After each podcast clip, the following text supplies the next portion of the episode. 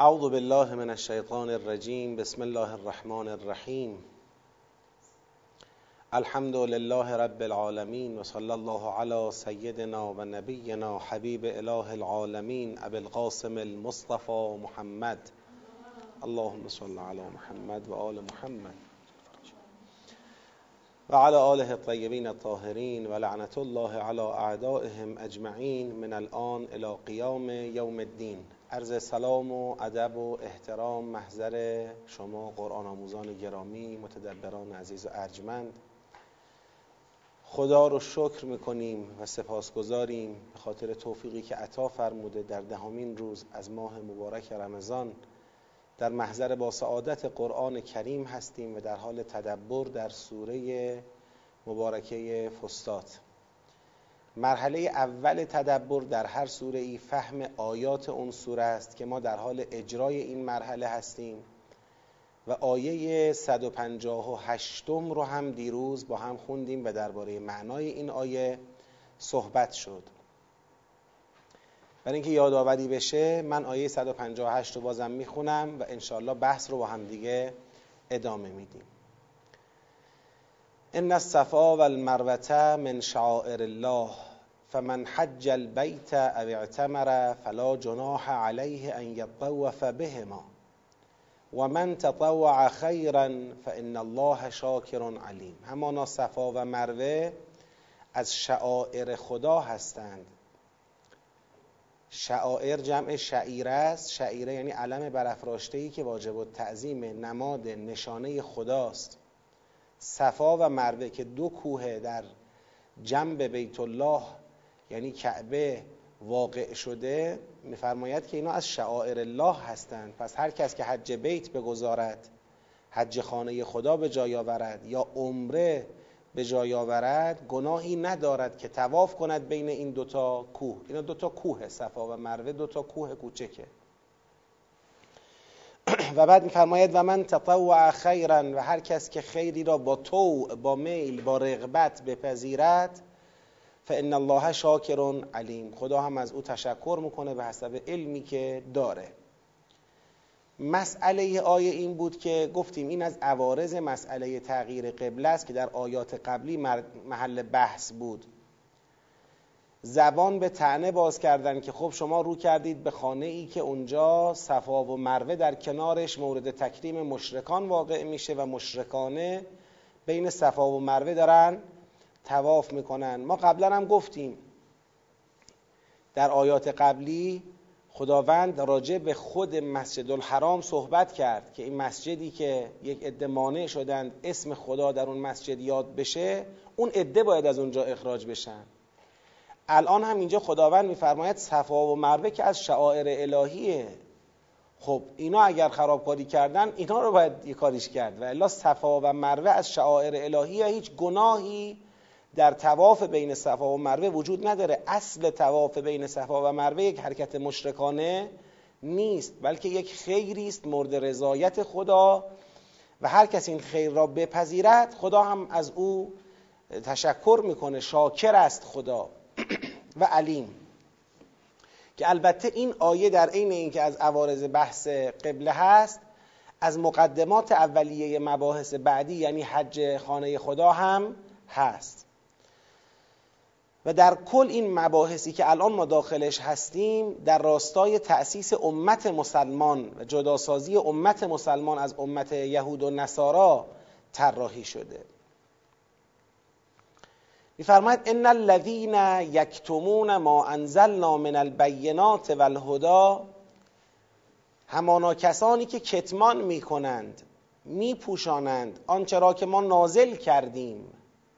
منظور چی از اونی که نازل کردیم من البینات والهدى بیان باشد از بینات یعنی دلایل روشن و هدایت. یعنی کسانی که آنچه را ما از دلایل روشن و هدایت نازل کرده ایم میپوشانند کتمانش می‌کنند. من بعد ما بیناه للناس فی الکتاب. اینم یه قید توضیحی و تأکیدیه.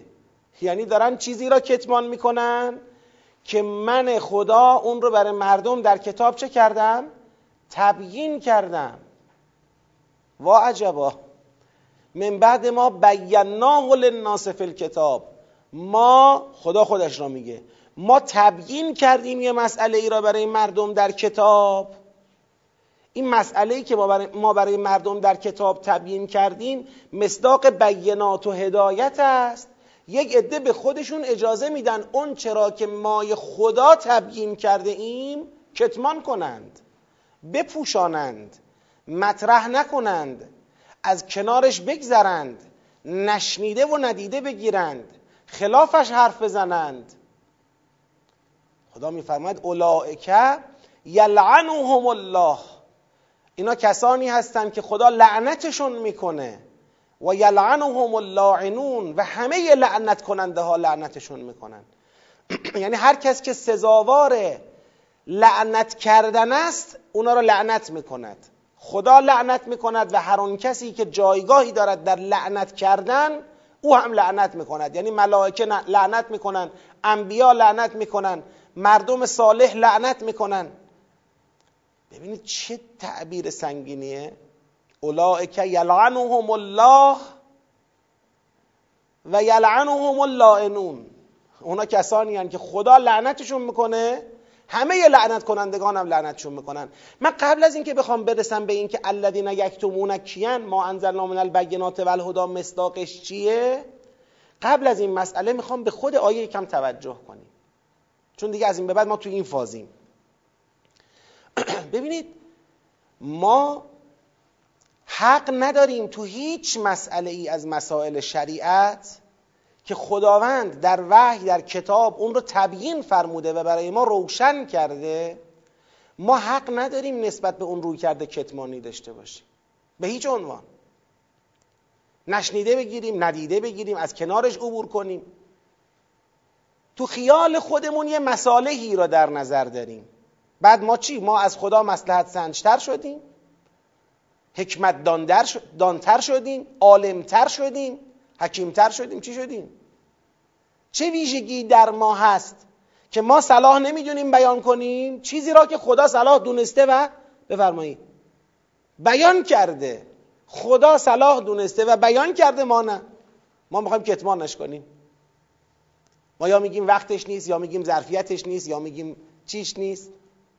این مسئله است.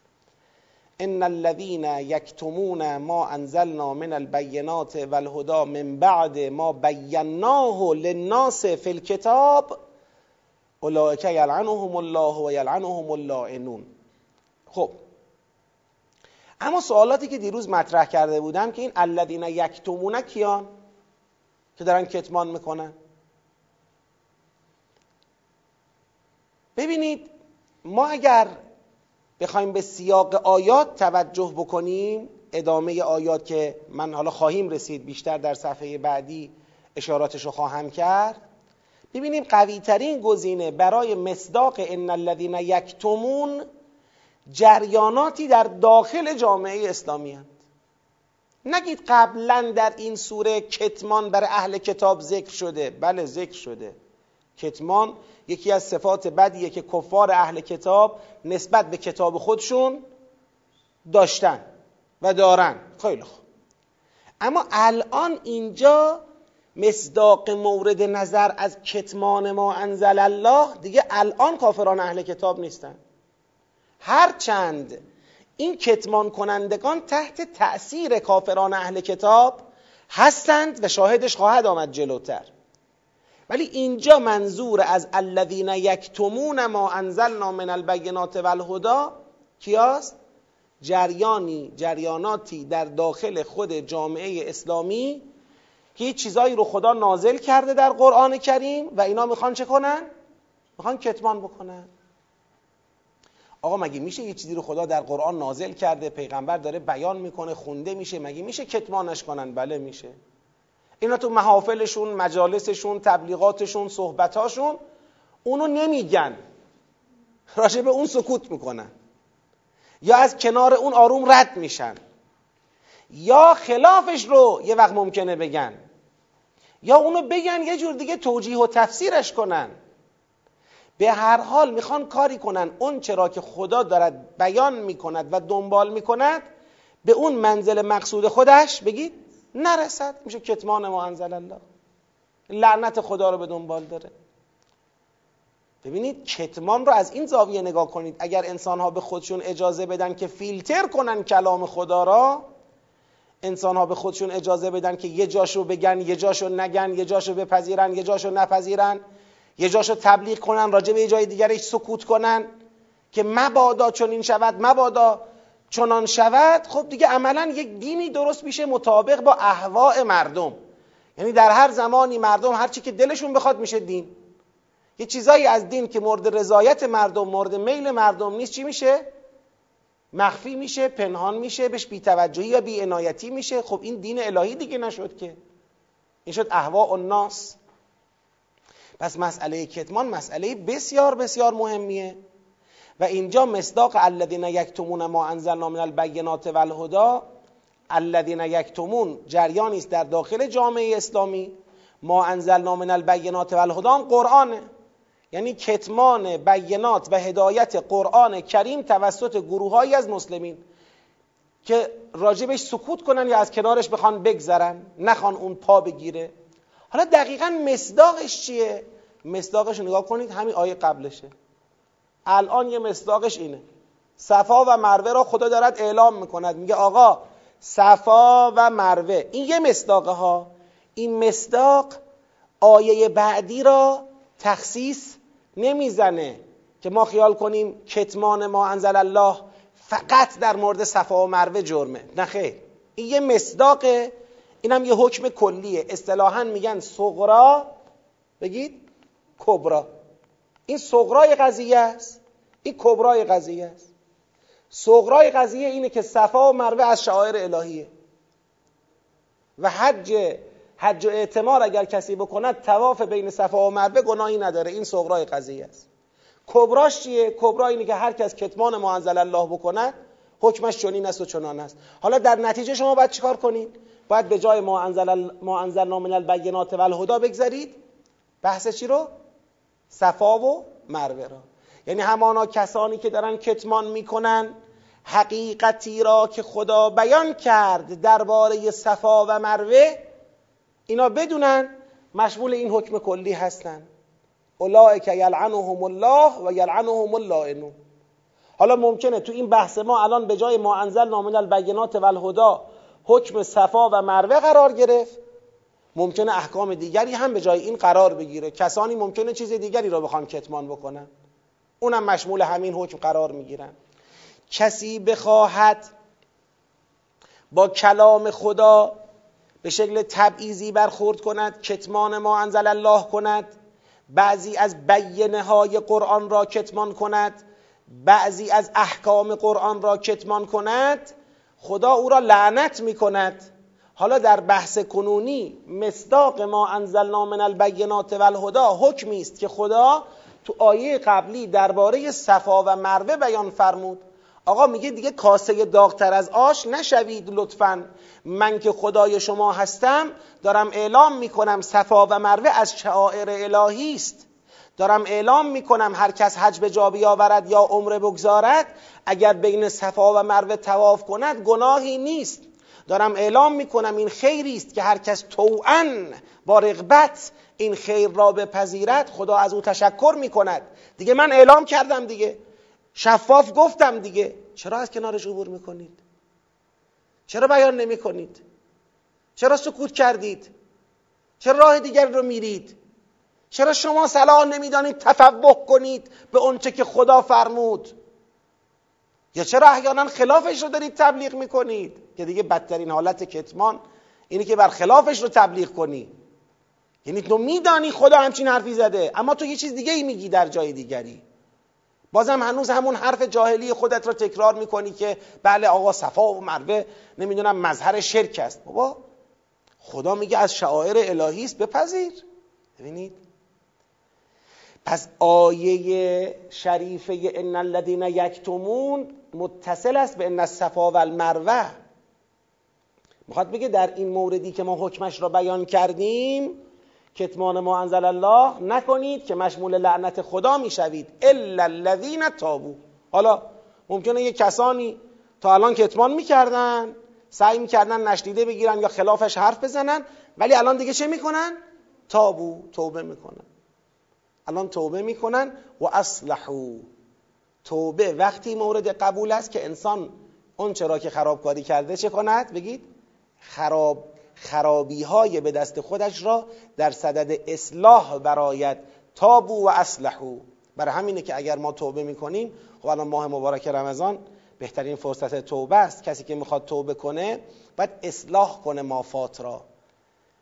باید اگر حق الناسی به گردنشه جبران کنه تا جایی که براش مقدوره. حق اللهی به گردنشه جبران کنه تا جایی که براش مقدوره. آبرویی برده جبران کنه. دلی شکسته جبران کنه تا جایی که براش مقدوره اقدام به جبران بکنه. الا الذين تابوا و حالا تو همین جریان کتمان هم بله توبه پذیرفته می شود از کسانی که کتمان می‌کردن تا الان. ولی به شرطی که در صدد اصلاح بر بیان. حالا اصلاحش چیه؟ اصلاحش چیه؟ اصلاح کتمان. آقا مصطفی. اصلاح کتمان چیه؟ و بینو خودش بیان می‌کنه. بیان کنن. بیان کنن. یعنی دیگه کتمان نکنن. بیان کنن دیگه. اینام روشن کنن. اینام نظرشون رو بگن. آخه یک ادعی تو جامعه. این بحث کتمان معمولا به خواص جامعه مربوط میشه. خیلی یه بحث عمومی نیست. هرچند خواص بودن خودش چی داره بگید؟ مراتبی دارد. خواص یعنی کی؟ خواص یعنی کسانی که یه عده دارن به دهن اونا چه می‌کنن؟ نگاه می‌کنن. این میشه خواص.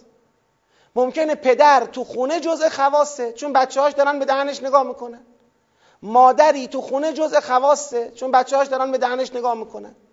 یه پدر بزرگی تو خاندان جزء خواسته یه عمو بزرگی اصطلاحا خان عمویی نمی‌دونم آقادایی این واسه خودش جزء خواسته بالاخره جزء خواص بودن لازم نیست که شما حتما جزء مثلا نمایندگان مجلس باشی. ممکن نماینده مجلس نیستی. یه استادی هستی یه معلمی هستی یه آدم با آبرویی هستی.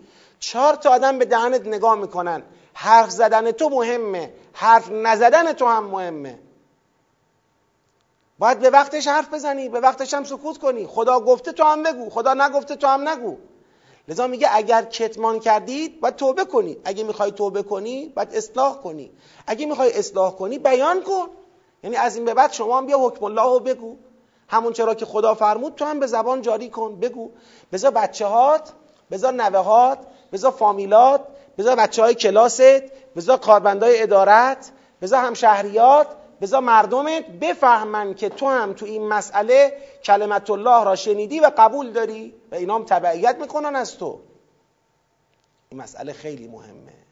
اینکه خدا اینقدر رو کتمان اصرار می‌کنه خب خدا می‌تونه اینجوری نگاه کنه. یا ما که تو قرآن گفتیم حالا دیگه می‌خوان بگن می‌خوان نگن. می‌خوان کتمان کنن می‌خوان نخیر کتمان نباید بکنن.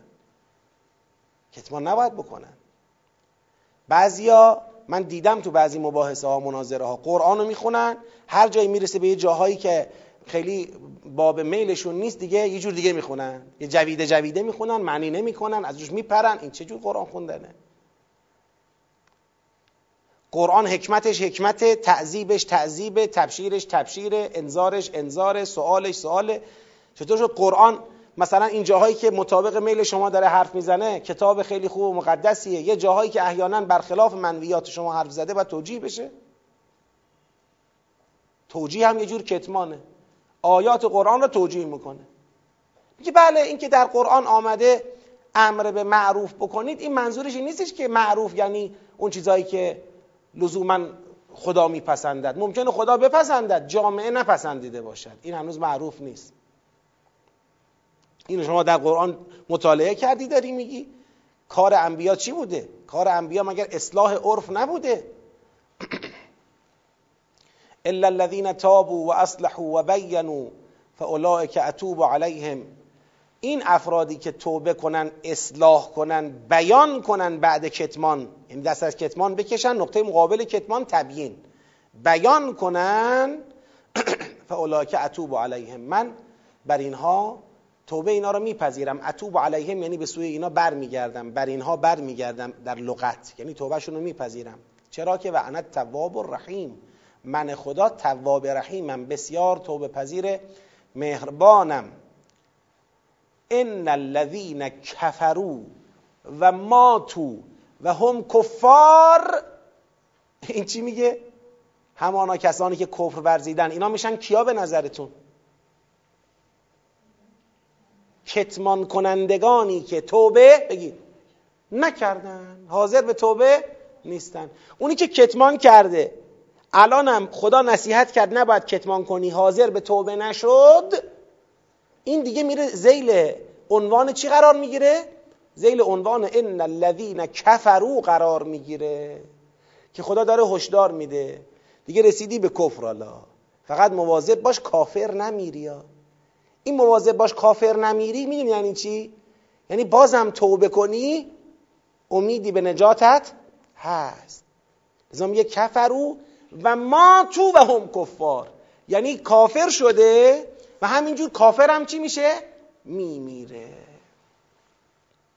حالا کتمان کننده ها اگه با خودشون بگن حالا بذار فعلا کتمان کنیم بعدا توبه می‌کنیم هیچ معلوم هست تا کی زندن؟ هیچ معلوم هست؟ قطعا که معلوم نیست. پس این آیه در واقع می‌خواد بگه هشدار مواظب باشید فرصت را برای توبه از دست ندهید که اگر مرگتان برسد در حالی که شما کتمان کردید و توبه نکردید کافر مرده اید الله اکبر. یه دونه صفا و مروه. نگید با خودتون یعنی یه صفا و مروه را کسی بخواد کتمان کند بحث یه صفا و مروه که به جای خود احکام بسیار بسیار. حتی از نظر صفا و مروه غیر راه بردی تر هم شما بخوای حساب بکنی خدا روی شریعت حق روی نکته کوچکش به نظر شما تعصب داره. نه تعصب جاهلی که تعصب حکیمانه. یعنی اجازه نمی‌دهد که بندگان از سر رأی و تشخیص خود تو شریعت خدا چه کنن؟ تصرف بکنن. خدا اجازه نمی‌دهد. خدا کوتاه نمیاد. شریعت حق حتی یک حلال سادش رو شما نمی‌تونی حرام کنی. یه حرام سادش رو نمی‌تونی حلال بکنی. ببین بین اینکه کسی گناه می‌کند این یه حرفیه. گناه می‌کنه. این بین خودش و خدا یه گناهیه. مثلا فرض کنید صفا و مروه خدا گفته از شعائر این میره حج اما بین صفا و مروه سعی نمی‌کنه مثلا. یه گناهی رو عمدن مرتکب میشه. حجش مقبول نیست و عذاب گناه کردنش برای او ذخیره میشه. حالا یا توبه می‌کند خدا میپذیرد یا توبه نمی‌کند خدا عذابش می‌کند یا اصلا خدا مغفرتش می‌کند بنا به دلیلی هرچی این بین خود فرد و خداست. یه گناهه. اما یه بار صحبت از تئوریزه کردنه. صحبت از کتمان کردن و بیان کردنه. یعنی تو می‌خوای بگی کی گفته حکم الله؟ آقا صفا و مروه و شعائر الله کی گفته؟ کی گفته چیه؟ خدا گفته کو؟ نه این منظورش این نیست. کتمان می‌کنه. می‌فهمه کتمان می‌کنه. این میشه چی؟ این دیگه این لبه تیز کفر را رفتنه. دیگه شوخی بردار نیست. توبه کرد کرد اما اگر توبه نکرد میمیرد در حالی که کافر است. خب فن اولائک علیهم این کسانی که کافر بشوند و بمیرند در حالی که کافرند اولائک علیهم لعنت الله. اینها سلام علیکم اینها بر ایشان است لعنت خدا. یعنی لعنت خدا بر اونهاست. همون عبارت دیگری است از همون تعبیر یلعنهم الله و یلعنهم اللائنون. اولائک علیهم لعنت الله و الملائکه اینجا داره لائنون رو میشماره. لائنون کیان؟ و الملائکه و الناس اجمعین. لعنت خدا و فرشته ها و همه مردم بر اونها باد. بر کسانی که کتمان می‌کنن توبه نمی‌کنن و همینجور در اهل کتمان میمیرن یعنی کافر میمیرن. خب خالدین فیها لا یخفف عنهم العذاب. اینا وقتی وارد لعنت الهی میشن گرفتار لعنت خدا که میشن. دیگه از این لعنت خدا خلاصی هم بگید. اگه کسی کافر بمیرد از لعنت خدا خلاصی ندارد. خالدی نفیها یعنی برای همیشه در لعنت خداست. لعنت خدا تجسم اخرویش چیه آقا مصطفی؟ عذاب جهنمه. لذا میفرماید لا یخفف عنهم العذاب. عذاب بر اونها تخفیف داده نمی شود و لا هم ینظرون. و بهشون مهلت و فرصت هم حالا برای جبران یا برای استراحت. نه برای جبران نه برای استراحت. فرصتی به اونا داده نمیشه مهلتی هم به اونا داده نمیشه. خواهر و برادر ایمانی درباره شرایع الهی باید و باید و باید مراقب باشیم که اهل کتمان نباشیم. اینجا یه مصداق صفا و مروه را خدا بیان کرده ولی هر مصداق دیگری از شریعت الهی از آیات و بیناتی که در قرآن خدا بیان فرموده هر چرا اگر کسی بخواد کتمان بکنه مشمول همین عاقبته. این راه زشتی است که یهود و نصارا رفتن. ما نباید بریم. ما نباید این راه رو بریم. ما نباید اون چرا که خدا گفته دربارش کتمان پیشه کنیم و از کنارش عبور کنیم و خلافش رو بگیم و توجیه بکنیم و نشنیده و ندیده بگیریم این خطای بزرگ راه بردیه بعد میفرماید و الهکم اله واحد. حالا یه دفعه میریم تو بحث الهکم اله واحد. یکی دو آیه باید صبر کنید تا بگم این الهکم اله واحد به قبلش چه ربطی داره؟ به شکل کلی بگیم انشاءالله چه ربطی داره. گوش بدید پس برسیم به مطلب. و الهکم اله واحد. اله شما معبود معشوق شما. یک معبود معشوق واحدی است. اله واحدی است. یکیست لا اله الا هو. هیچ الهی نیست هیچ معبود معشوقی نیست به غیر از او. الرحمن الرحیم. بعد این معبود معشوق واحد که هیچ معبود معشوقی بجز او نیست رحمان است و رحیم است. یعنی با رحمت شروع می‌کنه به رحمت هم ختم می‌کنه. اساس کارش رحمته. منتها در سوره هم گفتیم با رحمت عمومی شروع می‌کنه با رحمت خاص ختم می‌کنه. رحمت در شروع برای هم است. ولی ماندگاری رحمت برای مؤمنینه. الرحمن الرحیم. خب. حالا بله؟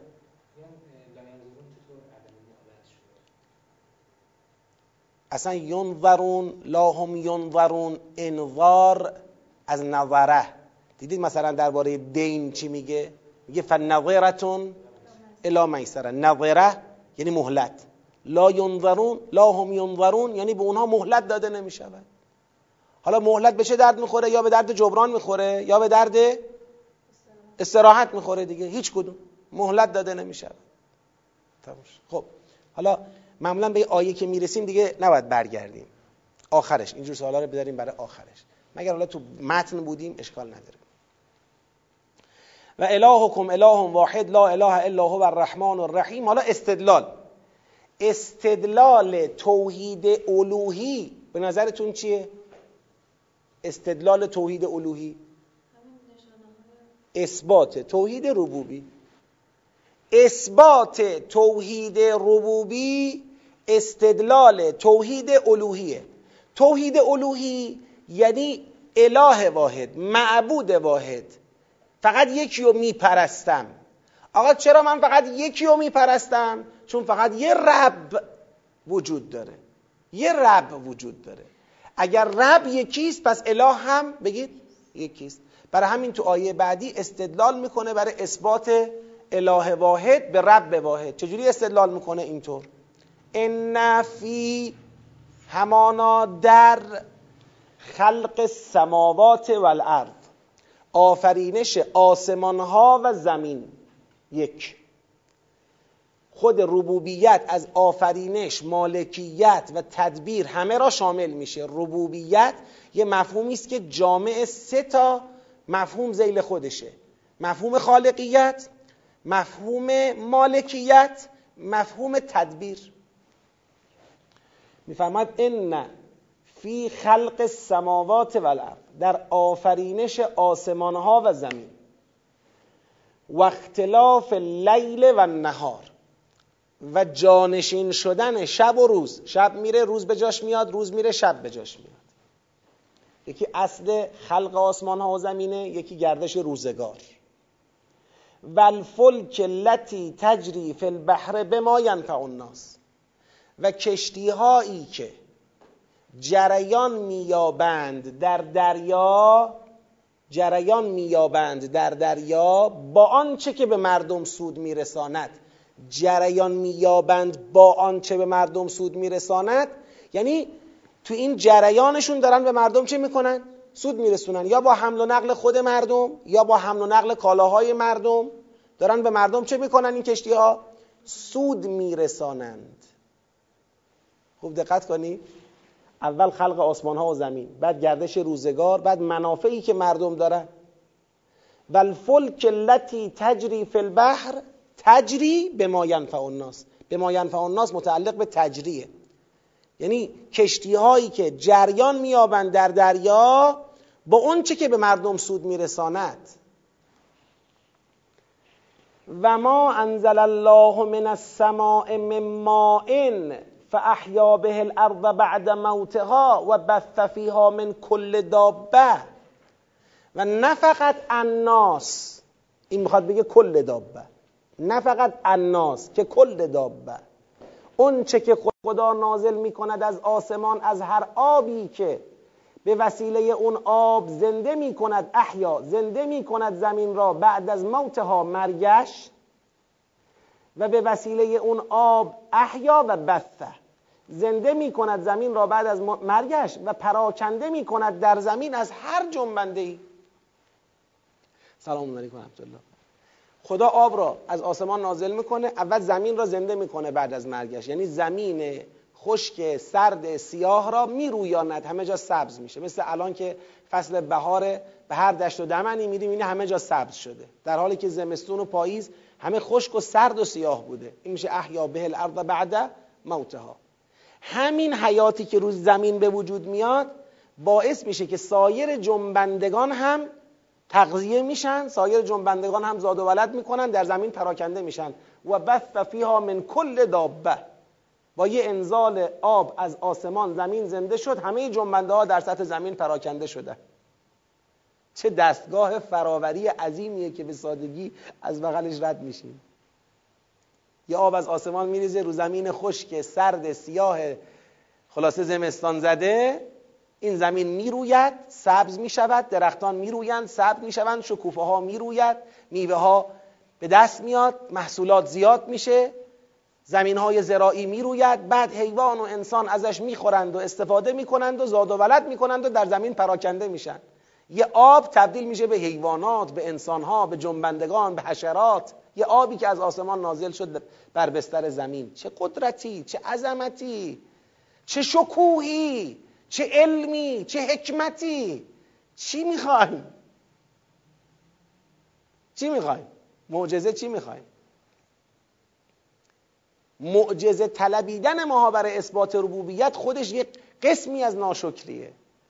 یه قسمی از ناشکریه یه قسمی از بیتوجهیه یه قسمی از کم توفیقیه که کسی این همه معجزه آشکار رو نبینه. این همه معجزه آشکار رو.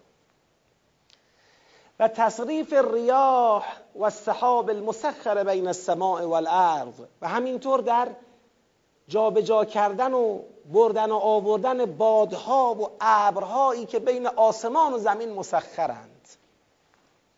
میلیون ها تن آب میلیاردها تن آب در توده های عظیم ابری که یه کشوری رو با خودش میپوشونه و سیراب می‌کنه بین زمین و آسمان مسخر است.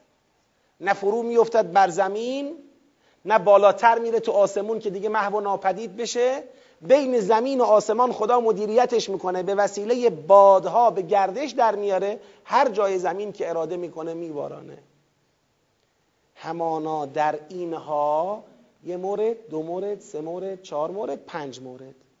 همانا در خلق آسمان ها و زمین. گردش شب و روز. کشتی هایی که در دریا حرکت می‌کنند با اونچه که به مردم سود میرساند در اون چه که خدا نازل کرد از آسمان از آبها و زنده کرد زمین را به وسیله اون بعد از مرگش. و پراکنده کرد در زمین از جنبندگان مختلف و در جابجا جا کردن بادها و ابرهای مسخر بین آسمان و زمین در اینا لآیات لقوم یعقلون. در اینا آیاتی است برای قومی که بگید عقل پیشه کنند. عقل پیشه کردن یعنی چی؟ ملتزم شدن. یعنی این برای همه فهم میاره. یعنی همه می‌تونن با نگاه به اینا بفهمن که بابا رب یک قدرت لایتناهی عظیم واحد است که عالم را اینطور منسجم و دقیق و بی عیب و ایراد دارد مدیریت می‌کند. همه می‌تونن بفهمند ولی متاسفانه همه ملتزم نیستن. این آیات به درد کسانی می‌خوره که ملتزم باشن. لآیات لقوم یعقلون. آیاتی در اینا هست برای قومی که عقل پیشه کند. خب گفتیم این آیه شریفه یعنی 164 استدلال برای چیه؟ برای این آیه 163 یعنی اثبات الوهیت کرد. آقا اله واحد یکیست. از کجا بفهمیم یکیست؟ اینها. اینم شواهدش. اینم آیاتش. فقط عقل می‌خواد اگر داشته باشید. خب؟ حالا تو این آیه بعدی می‌خواد ازش نتیجه بگیره. و من الناس من یتخذ من دون الله اندادن اینجا می‌خواد نتیجه بگیره. ممکن بود بعضی از ما خیال کنیم اه بحث ها راجع به صفا و مروه بود راجع به کتمان ما انزل الله بود. چطور یه دفعه اومد تو مسئله توحید الوهی و توحید ربوبی؟ این آیه داره به ما جواب میده. یادتون میاد بحث انداد رو در اوائل سوره؟ یا ایها الناس اعبدوا ربکم الذی خلقکم والذین من قبلكم لعلكم تتقون. الذي جعل لكم الأرض فراشا والسماء بناء وأنزل من السماء ماء. فاحیا چی فأخرج به من الثمرات رزقا لكم فلا تجعلوا لله أندادا. همونجا هم شبیه همین بحث رو داشتیم که او عبدو ربکم توحید عبودی الوهی فلا تجعلوا لله اندادا. انداد برای خدا جعل نکنید. یادتون میاد راجع به جعل انداد چی گفتیم اونجا؟ گفتیم انداد جعل انداد برای خدا رو یه بار می‌خوام توضیح بدم. کسایی که احیانا اون جلسه رو نشنیدن یا یادشون رفته؟ خداوند برای هدایت مردم رسول میفرسته رسول. به رسولش هم چی میده؟ حجت و معجزه و بیانه و همه چی. قرآن. میگه بیاید به قرآنش نگاه کنید قرآن سند رسول را بپذیرید. شما اگر رسول را پذیرفتی سوال می‌کنم اگر کسی به رسول خدا ایمان بیاورد شرک است؟ قطعا نیست. عین توحید است. چرا؟ چون خدا خودش رسول را جعل کرده. خود خدا بین خودش و ما رسول قرار داده. گفته آقا من حرفامو به رسول می‌زنم رسول به شما بزنه. این شرک نیست. حالا توضیح میدم براتون. یه بار, یه بار در بعضی از جلسه ها این خاطره رو گفتم الانم اشاره کنم بدی نیست که بند خدای حالا از این مبلغین فرقه های انحرافی توی مترو تهران یه بار کنار من نشست. کلی نقاشی کشید حرف زد فلان اینا. آخر سر مغاز بگه که قل هو الله خوند و چی خوند و چی خوند. و بعد با این تعابیر رسول خدا آینه است. نمی‌دونم اهل بیت آینه نمی‌دونم چرا بین خودمون و خدا اینا رو واسطه می‌کنیم نور از آینه رد نمیشه و از این حرفا. یه سری چیزای اینجوری گفت و کلی. تهش می‌خواست بگه چرا رسول خدا را شما بهش توسل می‌کنید به اهل بیت توسل می‌کنید واسطه قرار می‌دید چه کار می‌کنید؟ که حالا اون اون موقع من یادم نمیره این لطف خدا رو به خودم یه لحظه ای گفتم خدایا کمکم کن. همین قرآن رو باز کردم. یه جوابی از قرآن بهش بدم. همینجوری گفتم خدای تو کمک کن. که بلا فاصله این آیه اومد. یا ای... که ای پیامبر انا جعلنا که شاهدا و مبشرا و نذیرا و داعیا الی الله به اذنه و سراجا منیرا. گفتم پیغمبر سراجه نه آینه. تو میگی آینه است. سراجه. چراغه. خدا روشنش کرده. و بعد یه حرفی بهش زدم. گفتم فلانی الان شما اینا رو چرا به من میگی؟ برو کنار خدا خودش بهم بگه. اگر واسطه اشکال داره تو هم واسطه ای الان. اگه اشکال نداره خب پیغمبر خدا واسطه است که خدا خودش قرار داده.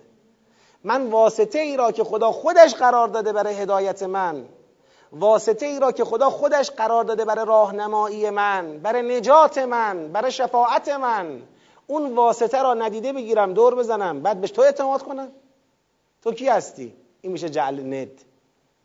کسی اگر به رسول خدا ایمان بیاورد به عنوان عبدالله و رسول الله قطعا مشرک نیست. این دستور خداست که باید ایمان به رسول الله بیاورد. خب؟ اما حالا یه کسی میاد به قرآن رسول الله بی می‌کنه به رسول الله ایمان بگید نمیاره. بجاش میره به غیر رسول خدا اعتقاد پیدا می‌کنه. یعنی گوشش بدهکار سخن کسی میشه که اصلا رسول خدا هم بگید نیست. حرف خدا را میره از دهن کسی میشنوه که خدا او را منصوب نکرده. این میشه چی؟ ند الله این برای خدا ند قرار داد. چرا میگیم ند الله ند یعنی همتا؟ چرا میگیم ند الله در حالی که عملا ند در تراز کی شد؟ از نظر عنوانی در تراز رسول شد. باطلش. درست؟ پس چرا میگیم همتای خدا؟ چون خدا جعلش نکرده. کسی وقتی میری سراغ یک فردی که خدا جعل نکرده او را به رسالت و دهن او را نگاه می‌کنی می‌خوای مکتب تو و دین تو از او بگیری او دیگه ند الله برای تو. تو برای خدا شریک قائل شدی. او رابطه طولی با خدا ندارد. او را خدا منصوب نکرده. پس شد شریک قرار دادن برای خدا. حالا اینجا می‌خوام تطبیق بدم. این الناسی که یتخذ من دون الله اندادا طبق سیاق کیان؟ کسانی که یکتمون ما انزلنا من البینات و الهدا یعنی کتمان کننده ها در واقع خدا داره ریشیابی می‌کنه. کتمان کننده ها چرا کتمان می‌کنه چرا دارن کتمان می‌کنن؟ خدا توسط پیغمبر بیان کرده ولی اینا حاضر به بیانش نیستن. اینا به کی دارن نگاه می‌کنه اینا برای خدا ند قرار دادن. مسلمونای بدبختی هستن که رسول خدا ایستاده گوش اینا به دهان غیر رسول خداست. گوش اینا به دهان ائمه کفره. اون ائمه کفر کیان؟ انداد اینجا کیان؟ انداد همون انداد اول سورن. انداد کافران از اهل کتابن. یعنی جریان کتمان ما انزل الله را توی این مسائل داره. کی تو جامعه اسلامی بولد می‌کنه و مدیریت می‌کنه؟ کافران اهل کتاب. پس انداد کافران اهل کتابند. مردمی که اونها را به عنوان انداد اتخاذ کردن جریانی در داخل جامعه اسلامی اند. جرم کنونیشون چیه؟ کتمان ما انزل الله. مصداق ما انزل الله الان تو این سیاق چیه؟ صفا و مروه. یه حکمی نازل شده. خدا مسئله صفا و مروه را مشخص کرده. اینا گوششون به دهن کفار اهل کتابه اونا دارن میگن نه نپذیرید. نپذیرید. اینا مشرکانه است. قبول نکنید. اینا اون حرف رو معیار قرار میدن و این آیه خدا را کتمان می‌کنن. آیه و حجت خدا را کتمان می‌کنن. و من الناس من یتخذ من دون الله اندادن یحبونهم که حب الله. اینا اون انداد را طوری دوست دارن که به مانند دوست داشتن خدا. چون شریک کردن دیگه اینا رو برای خدا. شریک کردن برای خدا. حالا برای اینکه فقط این یحبونهم که حب اللهش یه مقدار ملموس بشه. برای ما لمس کنیم حسش بکنیم بفهمیمش می‌خوام یه نکته ای بگم. یحبونهم که حب الله را یه وقتایی انسان تو همین دوران معاصر خودمونم می‌بینه. یعنی می‌بینی یه گرایشی یه کششی یه علاقهی یه بعضی دارن به در واقع کافران اهل کتاب. یه عشق و علاقه ای دارن که اصلا این عشق و علاقه تو میگن دکون هیچ عطاری پیدا نمیشه الا برای خدا. چطور مثلا یه مؤمنی دوست دارد خدا را از خودش راضی کند یه عشق و علاقه ای دارد به راضی کردن خدا از خودش؟ یه ده اینجوری علاقه من در این کفار اهل کتاب از خودشون راضی کنن. چه مرضیه؟ اینجوری علاقمندن اونا رو از خودشون راضی کنن. حرفی را بزنن که اونا خوششون میاد. حرفی را نزنن که اونا بدشون میاد. جوری زندگی کنن که اونا خوششون میاد. جوری زندگی نکنن که اونا بدشون میاد. این بیماری از همون صدر اسلام بوده تا الان هم هست. ما بهش میگیم قرب زدگی امروز. اصطلاحش قرب زدگیه. بیگانه پرستیه. گوش به دهن دشمن بودن با عشق و علاقه. با میل و رغبت. یحبونهم که حب الله. به مانند دوست داشتن خدا این انداد را دوست دارن. نقطه مقابلش والذین آمنو اما مؤمنان حقیقی مؤمنانی که نه کتمان می‌کنن نه گوش به دهان کفار اهل کتاب دارن اینا اشد حبا لله. اینا شدیدترین حب را نسبت به الله دارن. یعنی هیچ غیر اللهی پیدا نمیشه که دل اینا را بگید ببره. هیچ غیر اللهی پیدا نمیشه که اینا رو محبوط خودش بکند. بخوان برای رضای او حرفی بزنن برای رضای او سبک زندگی را پیاده کنن برای رضای او حکمی را صادر کنن. هیچ غیر اللهی پیدا نمیشه که تو دستگاه ارزشی وجودی اینها محبوب باشه اونقدری محبوب باشه که به خاطرش خدا را چه کنن؟ بگید به خاطرش خدا را فراموش کنن. هیچ غیر اللهی پیدا نمیشه. پدرش را دوست دارد نه بیشتر از خدا. مادرش را دوست دارد نه بیشتر از خدا. حتی رسول خدا را هم برای خدا دوست دارد. ائمه هدا رو هم برای خدا دوست داره. مسئله اصلی او حب الله. روی این حبه خیلی کار کنیم. در بعضی روایات فرمودن حل دین و الا الحب؟ این حب خیلی تأثیر گذاره این حب یعنی اون کشش عاطفی مدیریت کننده رفتارهای ما آدم هاست. هرچند که خود این کشش عاطفی تابعی از معرفت. ولی خیلی اهمیت داره.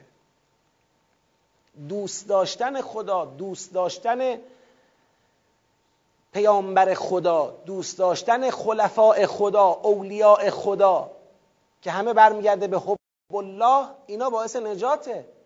اینا باعث راهنمایی شدنه. اینا تو دوراهی ها انسان نجات میده. بعد خدا میفرماید ولو یر الذین ظلموا اذ یرون العذاب. کاش این ظالمان یعنی کیا؟ یعنی مردمی که انداد گرفتن و اندادی که این مردم به اونها چه شدن؟ گرایش پیدا کردن. ولو یر الذین ظلموا اذ یرون العذاب. ای کاش ظالمان دیده بودند اون وقتی را که عذاب را می‌بینند. کاش صحنه دیدن عذاب را از پیش اینها دیده بودند که ان القوت لله جمیعا که اونجا قشنگ هویداست که تمام قوت و قدرت متعلق به خداست. و ان الله شدید العذاب.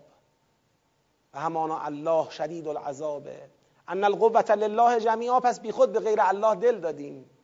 بی خود به خاطر غیر الله حرف زدنمون رو سانسور کردیم. بی خود به خاطر غیر الله کتمان کردیم. بی خود به خاطر غیر خدا احکام دین را تعطیل کردیم. بی خود به خاطر خوش آمد فلان سازمان جهانی و فلان کشور و فلان دستگاه و فلان زورگو و فلان ابرقدرت و فلان مستکبر. رو احکام خدا پا گذاشتیم اجرا نکردیم دم بر نیاوردیم اشتباه کردیم. اون روز می‌بینیم که ان القوت لله جمیعا. دیگه نه خبری از آمریکا هست نه خبری از اسرائیل هست نه خبری از انگلیس هست نه خبری از آلمان هست نه خبری از ابرقدرت نمایان شرق و غرب هست. تمام قوت متعلق به الله هست و الله هم شدید العذاب است. یعنی عذاب می‌کنه کسانی را که به غیر او به مانند او بها دادند. به غیر خدا به مانند خدا بها دادند. یحبونهم که حب الله. و به خاطر غیر خدا ما انزلنا من البینات و الهدا را. من بعد ما بیناه للناس فی الکتاب کتمان کردند. گفتیم توبه کنید توبه نکردند. کافر مردند. کافر مردند. ببینید خدا مسئله کتمان رو آورد قشنگ سوار کرد در یک شرک عملی. آقا کتمان نمی کند مگر کسی که در عمل مشرک شده؟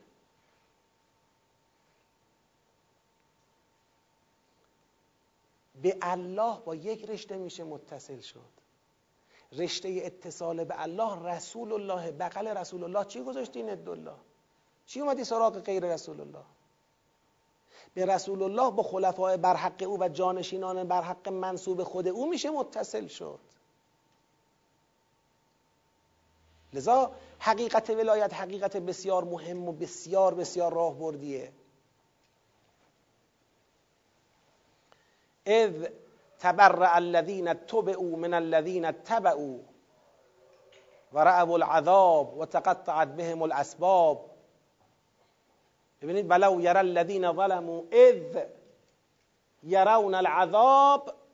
اینجا می‌فهمد ولو یرى الذين ظلموا اذ تبرع الذين تبعوا من الذين تبعوا یعنی کاش این ظالمان دیده بودند کاش این ظالمان این کسانی که انداد گرفتند به جای خدا و رسول سراغ انداد آمدند کاش دیده بودند اون روزی را که الذین تبعو از الذین تبعو چه کردند؟ بگید.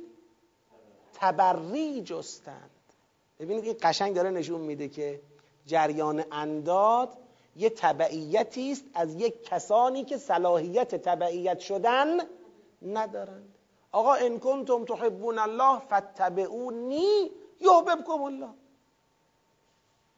اگر کسی اومد از غیر رسول خدا تبعیت کرد از یک کسی که در عرض رسول خدا ایستاده بود و داعیه دار بود تبعیت کرد تو یه حکمی آنچه را رسول خدا گفت قبول نکرد به خاطر غیر رسول خدا کتمانش کرد این تبعیت از غیر رسول خدا فردای قیامت صحنش اینه. تبر الذین تبعو یعنی همون انداد. این انداد تبری می‌کنند از الذین تبعو از کسانی که اونها را ند الله قرار دادن از کسانی که به دهن اینا نگاه می‌کردن از کسانی که به خاطر اونا کتمان ما انزل الله می‌کردن. از تبر الذین تبعو من الذین تبعو و رعب العذاب. و عذاب را دیدند و تقطعت بهم الاسباب. و تمام اسباب بهم اسباب بهم. یعنی هر چیزی که اینا رو به هر جایی می‌خواد وصل کنه چی میشه؟ بگید تقطعت قطع شده. یعنی دیگه به هیچ جا بند نیستن. کاش اون وقت را دیده بودن که به هیچ جا بند نیستن. تقطعت بهم الاسباب یعنی تمام اسبابشون قطع میشه. به هیچ جا بند نیستن. چرا؟ چون اون چیزی که اینا بهش بند بودن ارزش بند شدن نداشت. از بین رفته. به غیر او هم که خودشونو بند نکرده بودن. اذ تبرع الذين تبعوا من الذين تبعوا ورأوا العذاب و تقطعت بهم الاسباب و قال الذين تبعوا اون وقت این تابعان یعنی این مردم بدبختی که گوش به دهن کفار اهل کتاب می‌کردن و اونا رو بر پیغمبر ترجیح می‌دادن احکام خدا را به خاطر کفار اهل کتاب کتمان می‌کردند کتمان می‌کردند اون وقت اینا اینو میگن. من دیگه اینا خیلی مصداقی بحث نمی کنم و اینقدر تو زمان خودمون مصداق داره. کتمان احکام الهی به خاطر کفار اهل کتاب.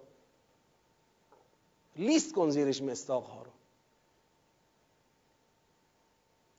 قشنگ مرحله به مرحله می‌زنن.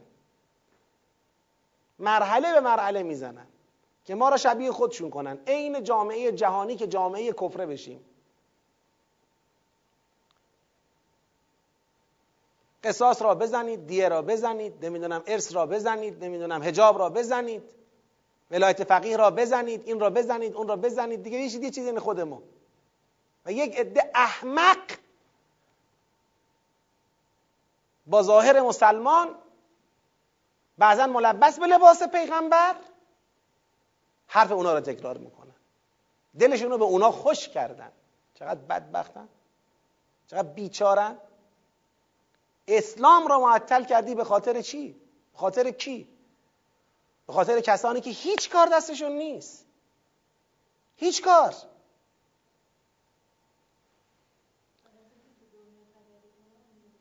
بله تو قیامت الذین تبعو یک حسرتی دارن و قال الذین تبعو این قرب زده های بیچاره این بیگانه پرست های بیچاره این گوش به دهن کفار اهل کتاب های بیچاره این انداد بگیرای بیچاره به جای رسول خدا این کتمان کننده های بدبخت احکام الله و آیات الله. اون روز میگن لو ان لنا کره کاش یه فرصت دوباره برای ما بود. کاش کاش لو کاش. کاش بود یه فرصت دیگری برای ما. فنتبرع منهم کما تبرعوا منا. کاش یک فرصت دیگری برای ما بود ما هم از اونها تبری می کردیم همونطوری که امروز اونها از ما تبری کردند. همونطوری که امروز تو جهنم تو قیامت دارن از ما تبری می‌کنن کاش ما هم تو دنیا از اونها تبری کرده بودیم. یه فرصتی داشتیم که تبری می‌کردیم. ما هم یه مشتی تو دهن اونها تو دنیا می‌زدیم. یه مرگ بر اونها می‌گفتیم تو دنیا. از ته دل. که خدا لعنت کنه شما رو که نمی‌خواید حق و حقیقت در جهان جاری بشه. خدا ولی میفرماید کذالک یریهم الله اعمالهم حسرات علیهم. اینجوری خدا اعمال اونها را در قالب حسرت ها به اونها داره نشون میده. حسرت پشت حسرت. حسرت خواهند خورد. و ما هم به خارجین من النار. و اینها از آتش خارج نخواهند بود. تا برسیم به اول آیه 168 انشالله فردا. فردا نوع دیگری از کتمان رو می‌خوایم بخونیم. کتمان فردا یه قصه دیگری دارد با کتمان امروزمون فرق می‌کنه. یه مدل کتمان کتمان تحت تاثیر کفار اهل کتابه. تو جامعه اسلامی. اما کتمان مدل دیگری هم داره. که اونم به اندازه همین خطرناکه. اگه دوست داشتید فردا بیاید تا بگم اون یکی کتمان چیه انشاءالله. نمیخواستیدم بیاید خودتون سوره رو بخونید اونجا نوشته. خب یه صلوات بفرستید.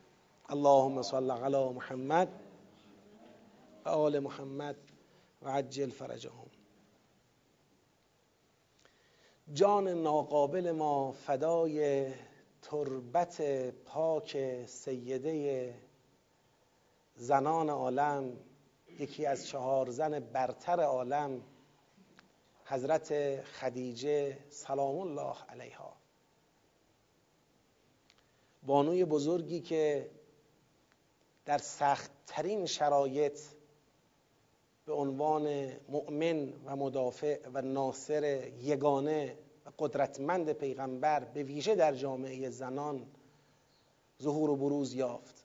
اول مرد مؤمن به علی علیه به پیامبر گرامی اسلام حضرت علی و اول زن مؤمنه.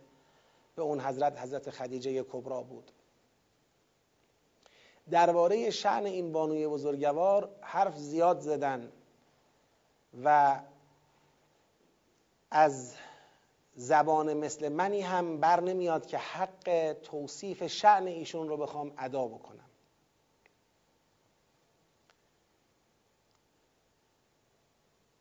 در شعن این بزرگوار همین بس که نماد و سمبولی از عشق عشق پاک و خالص به رسول خداست که در حقیقت نمادی از عشق به خداست. اونچه که محبوب حقیقی اوست خداست و رسول خدا چون زوب در الله و نماینده الله و رسول الله محبوب اوست. چون همتون می‌دونید وقتی عشق پیغمبر اکرم در دل حضرت خدیجه قرار گرفت که ایشون پیامبر خدا را به عنوان یکی از کارگزاران خودش انتخاب کرده بود. ایشون تاجر بزرگی بود. تاجر بزرگی بود. همتون اینو می‌دونید. یکی از بزرگترین و ثروتمندترین تاجران عرب بود. صدها کارگزار داشت. بیش از چهارصد کارگزار داشت. نه کارگر. کارگرها بماند. کارگزاران که برای او تو دستگاه اقتصادی او کار می‌کردن. که از مهمتریناشون پیغمبر خدا بود. وقتی که پیغمبر خدا را انتخاب کرد به عنوان یک کارگزار و اموالی رو به دست او داد که بره برای تجارت و برگرده خب با سود زیادی حضرت برگشت و در سفر دیگری یکی از غلامان خود را همراه ایشون کرد گفت خلاصه یه بپا گذاشت برای پیغمبر خدا که ایشونو بپا بیا به من معرفیش کن. بپا که یعنی احوالاتش رو مطالعه می‌خواست بکنه. خب وقتی که برگشت این کاروان و حضرت خدیجه دیدن که خیلی با اموال فراوان برگشته و اینا احوال رو از غلام جویا شدن. این غلام از وصف اخلاق و رفتار رسول خدا شروع کرد به گفتن که ما چی دیدیم؟ با چه کریمی رفتیم؟ با چه کریمی اومدیم؟ چه آقایی؟ چه امانتداری؟ چه انسان شریفی؟ چه انسان نجیبی؟ و از جمله این که در فلان منزل که بودیم یکی از راهبان مسیحی با من درباره این صحبت کرد و گفت نشانه های پیغمبر آخر الزمان رو من در چهره این جوان می‌بینم. اونچه که خدا در کتابهای ما فرموده درباره پیغمبر آخر الزمان این جوونه اینم به حضرت خدیجه گفت و این شد نقطه آغاز عشق بی پایان حضرت خدیجه به پیغمبر اکرم صلوات الله علیه. این رسول خداست. پس معشوق منه. خواستگارهای زیادی داشت در میان اشراف عرب. مثل ابو جهلها ثروتمندان قریش خواستگار او بودند. خب قبول نکرده بود اونها را. ولی برای پیغمبر خدا خودش خواستگار فرستاد. یک دهنکجی بزرگی بود به اشراف عرب این رفتار حضرت خدیجه سلام الله علیها. و چقدر هبه کرد از اموال خودش به پیغمبر که تا طبق رسم اون روز بتونه مهریه حضرت خدیجه را به حسب شعن ایشون بپردازه. از مال خودش مهریهش را هبه کرد به پیغمبر خدا قبل از ازدواج و ایشون به عنوان مهریه به خود حضرت برگردوند. که صفات حضرت خدیجه سلام الله علیها در طول زندگی فدایی شدن برای پیغمبر اکرم بود. بارها و بارها. اصل ازدواج ایشون فدایی شدن بود. چون دیگه مردم قریش زنان قریش پشت کردن بهش بعد از این تصمیم. که تو رفتی با یک یتیم یتیمی با یک مثلا چوپانی یا آدمی که از اشراف نیست رفتی ازدواج کردی به او پشت کردن. ولی اون عشقی که ایشون داشت به حضرت پیامبر گرامی اسلام که البته چه بگوییم؟ که واقعا ایشون سزاوار عشق ورزیدن بود. بارها فدا شد. خانه حضرت خدیجه از بعد از وصلت با پیغمبر خدا مورد توهین قرار می گرفت سنگ می زدن توهین می کردن ایشون می اومد بیرون خانه در وصف پیغمبر صحبت می کرد اموالش را برای تلطیف قلوب مردم نسبت به پیغمبر خرج می کرد هدیه تهیه می کرد به مردم می‌داد. برای اینکه عاشق پیغمبر بشن علاقمند به پیغمبر بشن. و مرجع حل مشکلات مردم بود خانه او. برای اینکه مردم به پیغمبر ایمان بیارن لذا پیغمبر اکرم در وصف حضرت خدیجه میفرماید تو کسی هستی که همه اموالت را در راه هزینه کردی. هرچه داشت ثروتش تا آخرین ریال در راه خدا هزینه شد. حرف زیاده فرصت کمه. سه سال قبل از هجرت حضرت خدیجه سلام الله علیها بیمار شدن. بیماری که پیغمبر خدا متوجه شدن این بیماری ختم به رحلت این بانوی بزرگ خواهد شد. رسول خدا در یک دیداری آمده بودن به ایادت حضرت خدیجه به او اینطور عرضه داشتن که اما علمت ان الله قد زوجنی معک فی الجنه. خدیجه می‌دونی؟ همانا خدا تو را زوجه من قرار داده در بهشت. اینطوری به او دلداری می‌دادن امید می‌دادن بدون که ما در بهشت با هم خواهیم بود. وعده بهشت و نعمتهای پایدار خدا رو به حضرت خدیجه می‌داد. تا اینکه بیماری شدت یافت. در یکی از دیدارهای آخر و یا در دیدار آخر حضرت خدیجه سلام الله علیها وسایایی داره. من می‌خوام این وسایا را یه بار دیگه امسال هم مرور کنیم. انقدر این وسایا زیبا و ارزشمنده که جا داره هر سال در چون این روزی مرور بشه و بهش توجه بشه. فرمود اولا عرضه داشت به رسول خدا اولا وصیت هم اینه که مرا مورد عفو خودت قرار بدی کوتاهی های من و کم گذاشتن های منو ببخشی. پیامبر خدا فرمود من از تو هیچ وقت تقصیری ندیدم که بخوام ببخشم. تو هر چه در توانت بود انجام دادی در خانه من خسته شدی زحمت زیادی کشیدی اموالت رو در راه خدا هزینه کردی چه جایی که من بخوام تو رو ببخشم. دومین وصیت این بود که یا رسول الله مواظب این دختر باشید. اشاره کرد به حضرت فاطمه.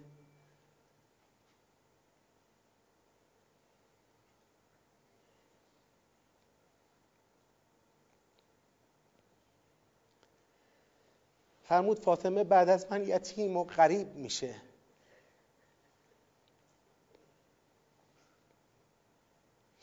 مبادا زنان قریش با او بد رفتاری کنن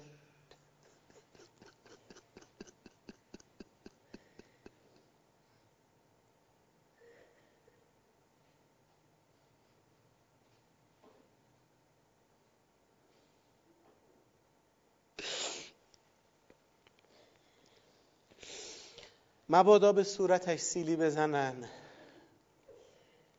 مبادا بر سرش فریاد بزنن.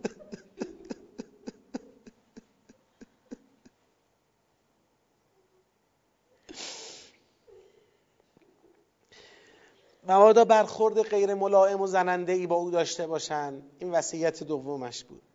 وصیت سوم رو گفت یا رسول الله اینو شرم می‌کنم خدمت شما.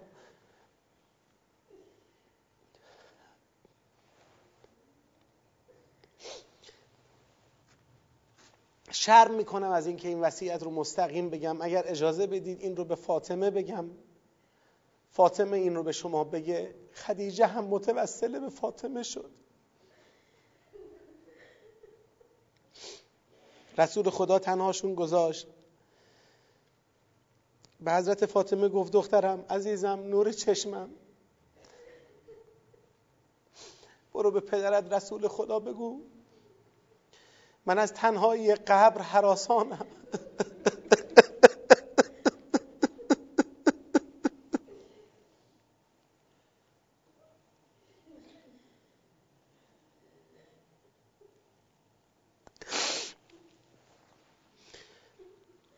اگر ممکنه ایشون لطف کنن عنایت کنن. اون لباسی رو که به هنگام نزول وحی به تن داشتن اگر لطف کنن این لباس رو به من بدن با من در قبر باشه. من خیلی خوشحال میشم. حضرت فاطمه عرضه داشت به پیغمبر اکرم مادرم میگه اگر ممکنه لباسی را که در اون لباس به شما وحی می‌شد بدید تا در قبر همراه من باشید. پیغمبر اکرم لباس را عطا کردن. وقتی لباس را حضرت خدیجه دید خیلی خوشحال شد. پیغمبر اکرم فرمودن که کارهای تو رو من خودم به عهده می‌گیرم تو نگران نباش. به هنگام غسل و کفن و دفن حضرت خدیجه جبرائیل علیه السلام بر پیغمبر خدا نازل شد.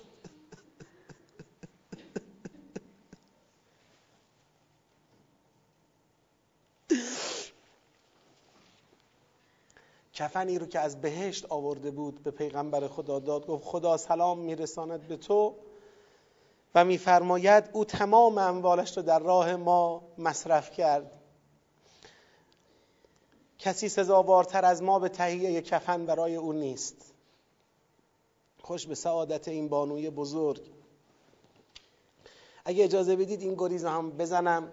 درسته وقت تنگه ولی اونایی که فرصت دارن گوش بدن. خود پیغمبر خدا تا آخر عمرشون به عشق حضرت خدیجه باقی بودن. هر وقتی و بی وقتی حضرت خدیجه را یاد می‌کردند هدایایی برای دوستان حضرت خدیجه میفرستادند. خیلی احترام این بانوی بزرگ را داشتند و خیلی به او علاقمند بودند. حالا من می‌خوام از عشق بین حضرت خدیجه و پیامبر خدا اشاره کنم به دو بیت شعری که حضرت خدیجه در وصف پیغمبر خدا خوندن وقتی که ایشون از سفری برگشته بودن. چون میدین حضرت خدیجه شاعر بودن. در شعر و ادب دست قوی داشتن. اهل شعر و ادب بودن و شناخته شده. از یکی از سفرها که پیغمبر خدا برگشت حضرت خدیجه این دو بیت رو سرودن. این دو بیت به ما نقل شده. جا الحبیب الذی اهواه من سفر و الشمس قد اثرت فی وجهه اثرا. محبوبی که عاشقش هستم از سفر آمد در حالی که خورشید در چهره او اثر کرده اثر کردنی. خورشید چهره حضرت رو سوزونده بود صحرا می‌رفتن. عجب طول شمس من تقبیل وجههی تعجب می‌کنم از خورشید که چطور چهره پیغمبر را بوسه زد و شمس لا ینبغی ان تدرک القمر. آخه خورشید را سزا نیست که به ماه برسد. چهره ماه من چطور با خورشید سوخته؟ ببینید چقدر زیبا عشق خودش را به پیغمبر تو این دو بیت عاشقانه و عارفانه و متخذ از آیات قرآن لشمس و ینبغی لها ان تدرک القمر و للیل سابق النهار و کلون فی فلک یسبحون. چه زیبا به تصویر کشیده. من می‌خوام عرضه بدارم خطاب به حضرت خدیجه. بانوی بزرگ اسلام مادر حضرت فاطمه.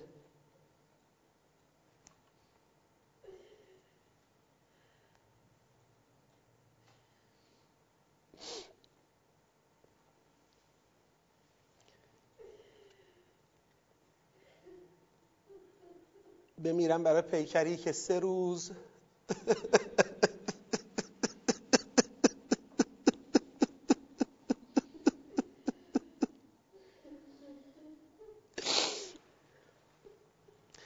صحرای تفتیده کربلا زیر آفتاب سوخت.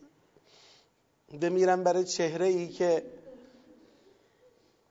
بر روی نی شهر به شهر کوی به کوی برزن به برزن گشت. بمیرم برای چهره ای که مورد اصابت سنگ ها واقع شد.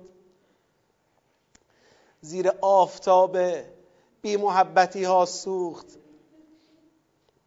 و بمیرم برای دل زینب کبرا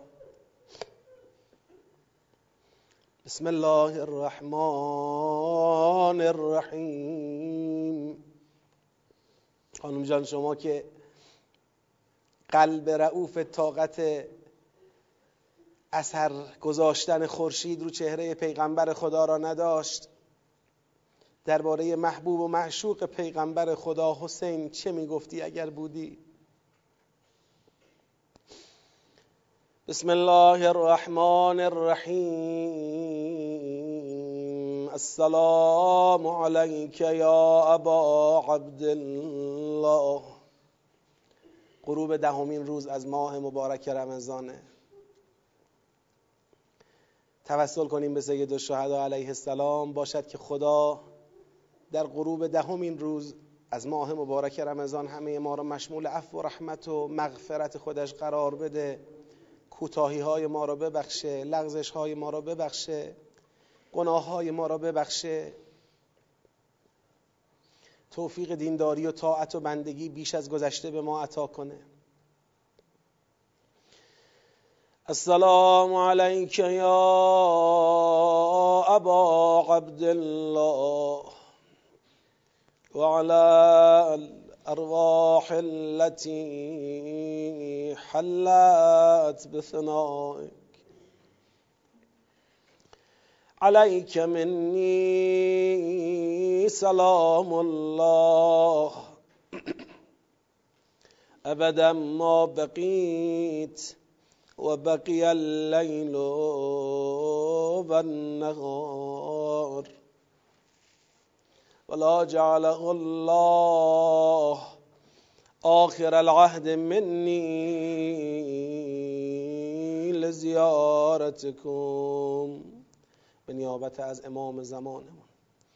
السلام على الحسين وعلى علي بن الحسين وعلى أولاد الحسين وعلى أصحاب الحسين. ورحمة الله وبركاته خدایا به آبروی امام زمان به آبروی قرآن ما را با قرآن و اهل بیت زنده بدار. ما را با قرآن و اهل بیت بمیران. خدای توفیق خدمت به قرآن اهل بیت به ما عطا بفرما. لحظه ای دست ما را از دامان پرفیض قرآن اهل بیت کوتاه نفرما.